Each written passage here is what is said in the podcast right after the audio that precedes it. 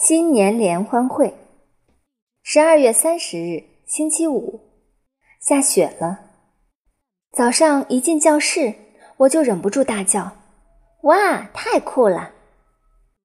教室完全变成另一个样子，五颜六色的拉花，最中间挂着一个红红的大灯笼，黑板上画着漂亮的画，中间是五个大字：“新年联欢会。”我的书包里装满了小零食，有好多鱼、妙脆角、巧克力、棒棒糖。妈妈第一次给我装了两瓶饮料。平时妈妈只允许我喝白开水。看来联欢会就是零食聚在一起开会呀。卜小萌和王天天是主持人，他们站在前面，一个接一个的报节目。金刚用手绢给大家表演魔术。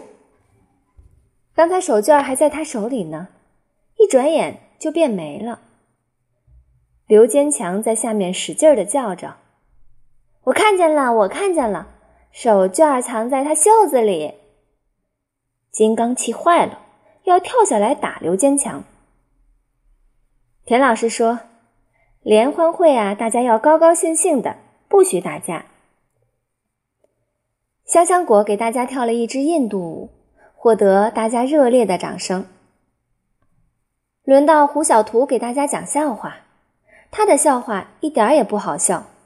他讲完好半天了，也没人笑。田老师安慰他说：“其实呀，这个笑话讲的挺好的。”胡小图看起来一点儿也不高兴。为了鼓励他，我哈哈哈的笑了笑。胡小兔低着头往回走，不小心绊了一下，很结实的摔倒在地，像只大蛤蟆。结果大家都笑得肚子疼了。我什么节目也没有，就是坐在座位上不停的吃，不停的喝，直到把肚子装得满满的。